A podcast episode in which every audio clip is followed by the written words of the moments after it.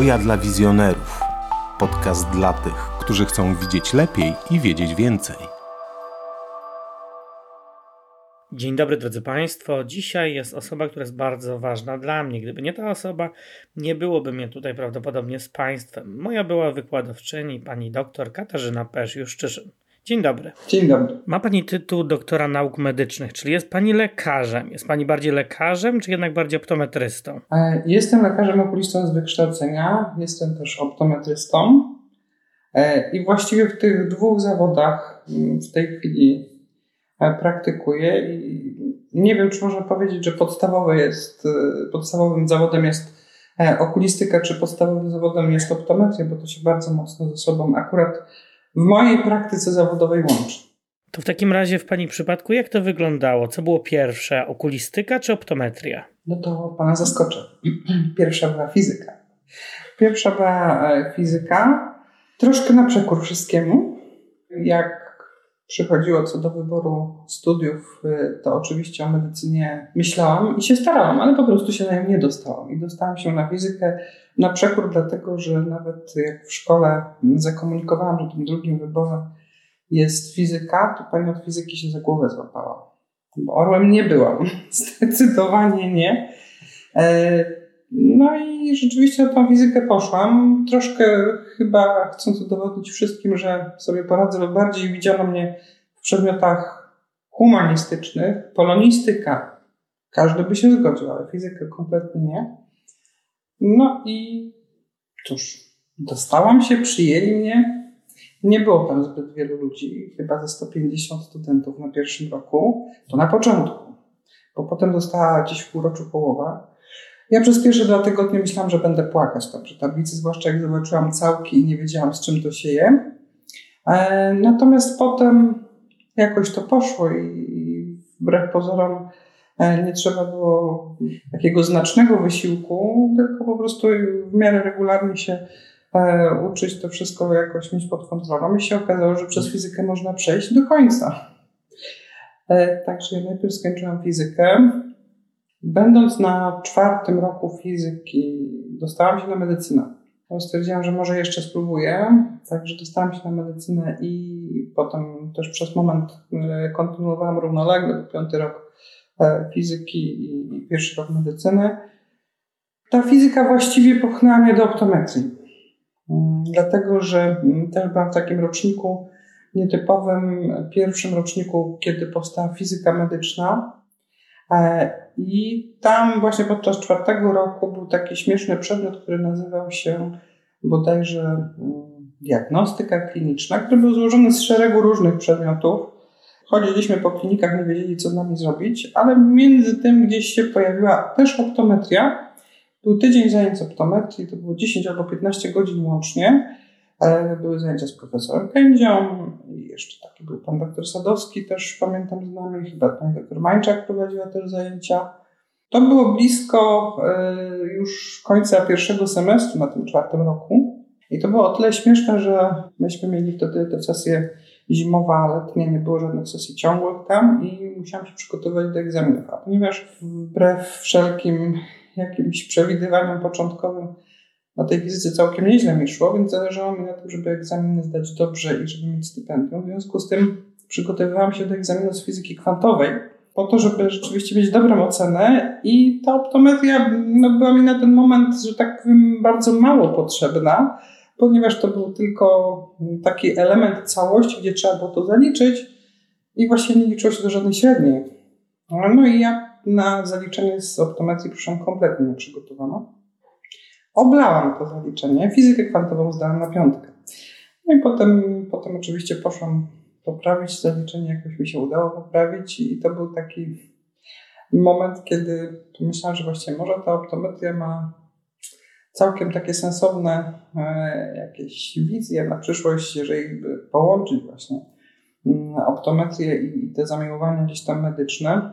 No a potem jeszcze właśnie się okazało, że na, medycynę po tym czwartym roku się dostałam i, i to było takie troszkę naturalne, żeby łączyć właśnie te elementy. Także najpierw była fizyka, potem była medycyna, ale w międzyczasie jak byłam na medycynie jeszcze poszłam na studia podyplomowe z optometrii, więc tak to mniej więcej się wszystko zazębiało. To rzeczywiście mnie pani zaskoczyła. I teraz po ukończeniu trzech kierunków została pani na uczelni. Cały czas pani pracuje i wykłada. Ja zaczęłam pracować y, na uczelni jeszcze będąc no właściwie na studiach, bo byłam na drugim roku medycyny, kiedy podjęłam pracę na optometrii. Prawie przez, przez całe studia pracowałam. Czyli pierwszy rok właściwie miałam te dwa kierunki. Potem całe szczęście takie pół roku przerwy, ale potem już się pojawiła rzeczywiście propozycja na zasadzie, że ona jest i albo biorę, albo nie i na pół etatu zaczęłam wtedy pracować e, w optometrii. No i gdzieś tam pod koniec studiów już ten etat się zrobił e, cały po prostu, także to tak się ciągnęło wszystko razem. W ramach spotkań Hoja Faculty prowadzi Pani bardzo ciekawe spotkania dotyczące zaburzeń widzenia. Czy są to elementy wykładów, które prowadzi Pani studentom? Te tematy, o których ja mówię e, na Hoja Faculty, to są tematy, które mm, gdzieś mnie zainteresowały poza nurtem przedmiotów obowiązkowych.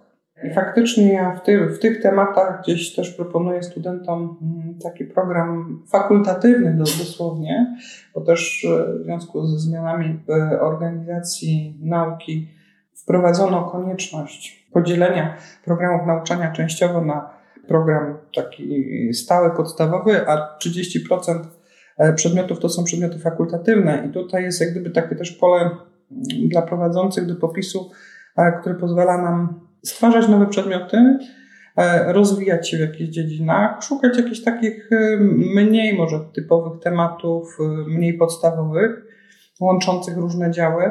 I stąd się wzięły akurat te, te pomysły na mm, diagnostykę różnicową, Aczkolwiek ten pomysł kiełkował rzeczywiście dosyć, e, dosyć dawno. Wynika to też z tego, że jednak w ciągu tych wielu lat praktyki spotykam pacjentów, którzy nie zawsze są tacy wprost łatwi do diagnostyki i się okazuje, że nieraz trzeba naprawdę nieźle mm, podrążyć temat, żeby w ogóle dojść do właściwego rozwiązania. A bywają sytuacje takie, że ci pacjenci gdzieś tam chodzą między jednym specjalistą a drugim i, i tak nie dostaną pewnie tak do końca właściwej diagnozy, bo nieraz są tak, tak skomplikowane rzeczy i, i nawet nie można dojść do, do pierwotnej przyczyny w niektórych sytuacjach. Tak, takie też się zdarzają. Chociaż to są pojedyncze sytuacje, ale bywają.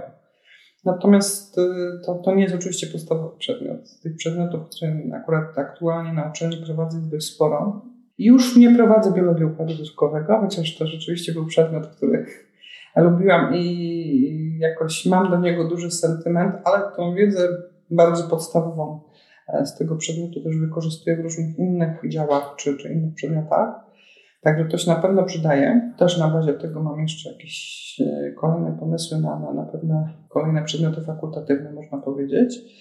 Natomiast w tej chwili z trzecim rokiem prowadzę wstęp do optometrii, gdzie to są takie tematy wprowadzające do badania optometrycznego i jeszcze nie do badania refrakcji, tak? bo tutaj bardziej jest to nakierowanie na spotkanie studentów, którzy do tej pory bardziej byli zakotwiczeni w optyce, spotkanie jest już z przedmiotami bardziej związanymi mm, z typową optometrią, ale jeszcze nie badaniem refrakcji, czyli to ma tak przygotowywać y, tych studentów do ewentualnie ustawienia sobie czy umiejętności skonstruowania badania przesiewowego, mm, badania różnych podstawowych y, parametrów wzrokowych, po to, żeby oni gdzieś potem już na, bo to jest koniec y, pierwszego stopnia, na drugim stopniu, żeby weszli już w taką prawdziwą optometrię z pewnym e, zapleczem. No poza tym optometria pediatryczna, widzenie obuoczne i soczewki kontaktowe.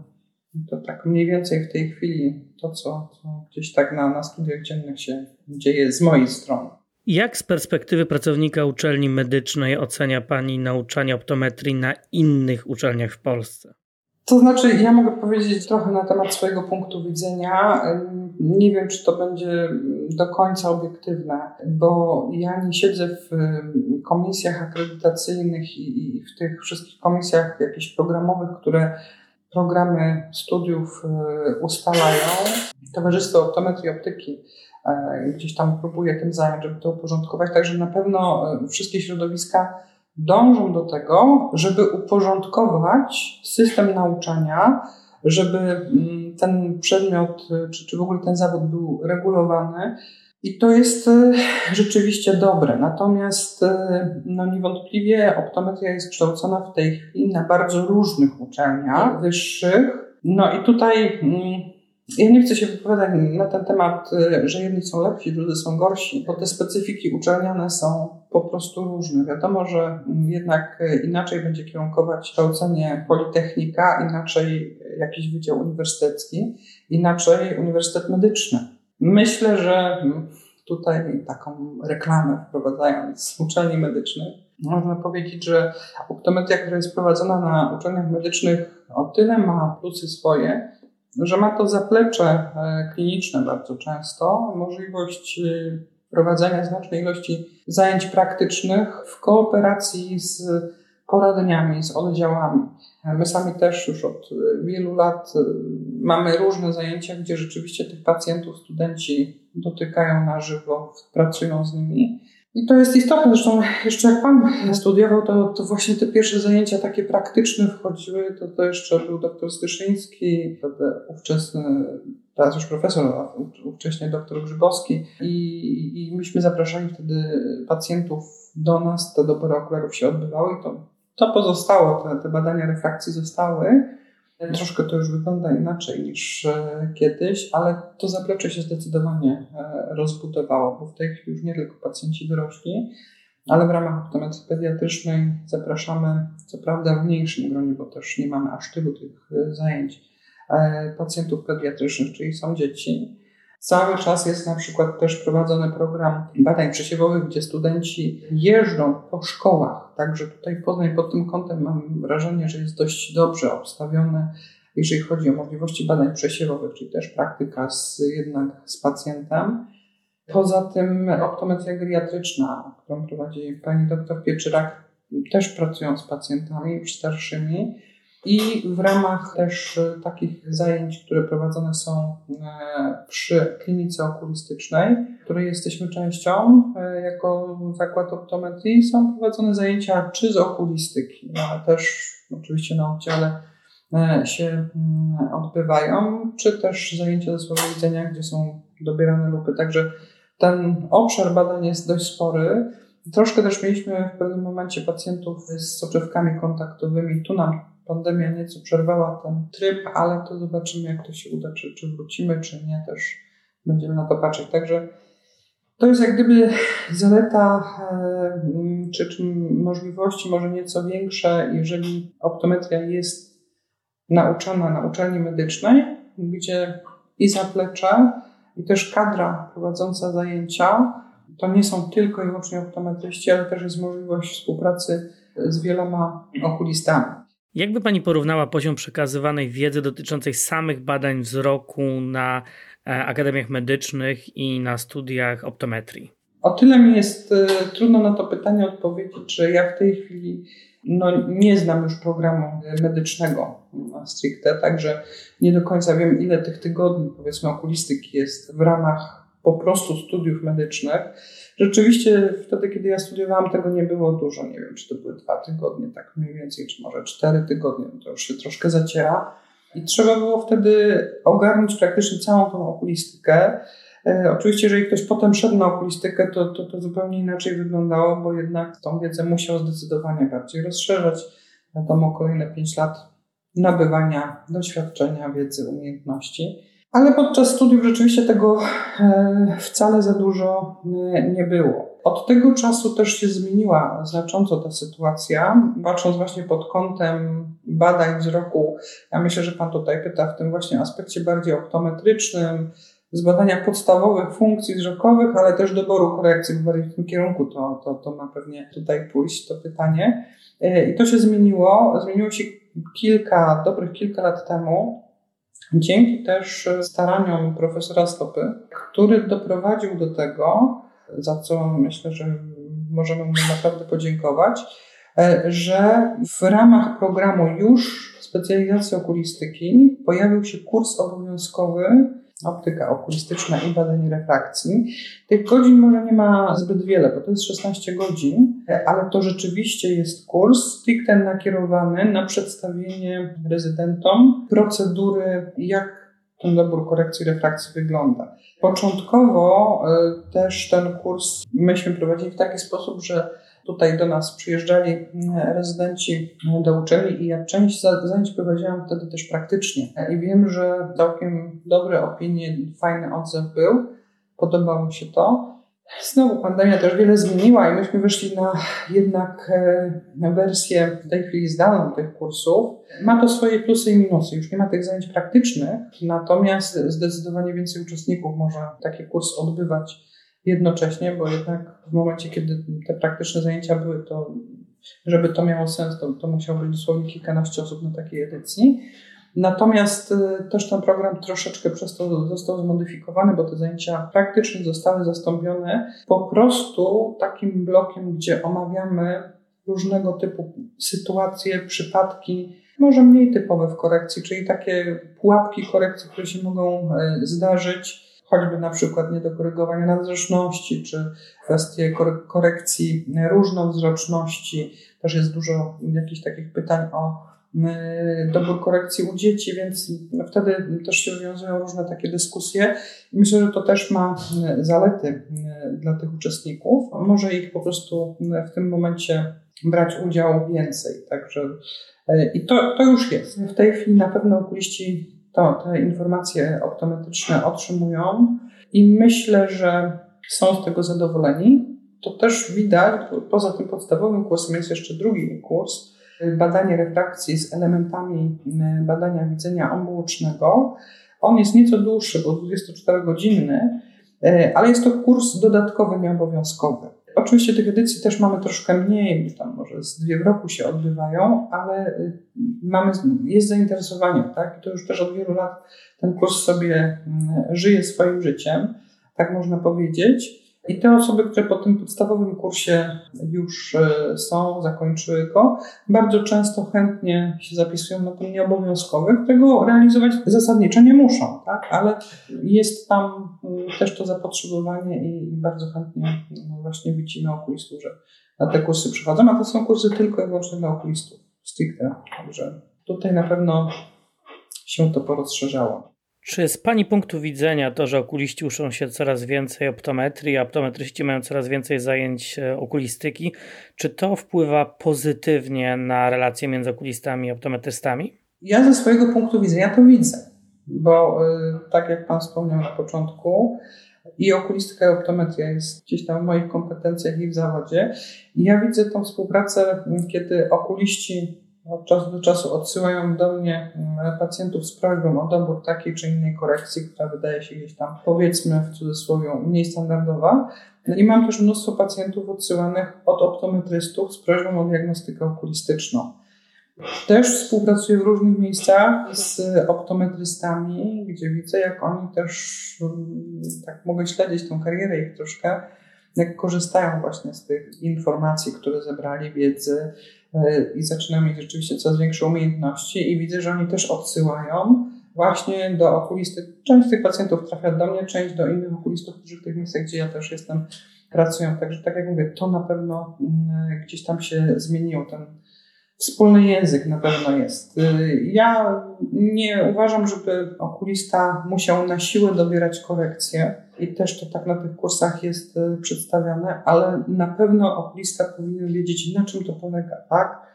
Czy będzie dobierał korekcję, czy nie, to będzie zależało od tego, jaką tą praktykę zawodową poprowadzi, na co będzie nakierowany, tak? Ale trzeba mieć świadomość, że sam dobór korekcji on po prostu wymaga e, nie tylko wiedzy, ale też po prostu czasu, tak? Czasu, którego często e, z różnych powodów w momencie badania nie mamy za dużo, jest on ograniczany, bo takie są narzucone reguły w takim czy w innym miejscu.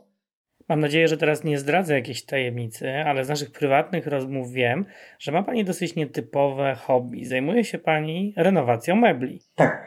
E, w, dniu dzisiejszym mój małżonek nawet e, zakupił mi opalarkę do drewna, a na ostatniej imieniny otrzymałam szlifierkę. Także e, rzeczywiście lubię sobie podłuwać w drewnie i poodnawiać stare meble metodą chałupniczo-amatorską. E, no jak można przedłużyć życie mebelka, to myślę, że to jest całkiem przyjemne. Jak można jeszcze na niego popatrzeć i spełnia swoje funkcje, to już w ogóle duża radość. Także e, rzeczywiście jest to mm, coś, co lubię robić po tak zwanych godzinach. Też no, trzeba przyznać, że to bardziej jest taka mm, działalność akcyjna od czasu do czasu, bo jednak na codzienne gdzieś tam dłubanie w warsztaciku to się nie mogę skusić, nie, nie ma tyle czasu, ale tak aktualnie mam na tapecie stary kredensik po prababci, które stało w piwnicy. No ja wiem, że na co najmniej 50 lat, a być może znaczy na pewno dłużej. Nie? Już teraz niestety przodków nie zapytam, od kiedy on tam był. Jest w stanie mizernym, także zobaczymy. No to takie wyzwanie. Bardzo dziękuję za rozmowę. Była z nami doktor nauk medycznych Katarzyna Pesiuszczyszyn. Bardzo dziękuję. Do usłyszenia również. Hoja dla wizjonerów.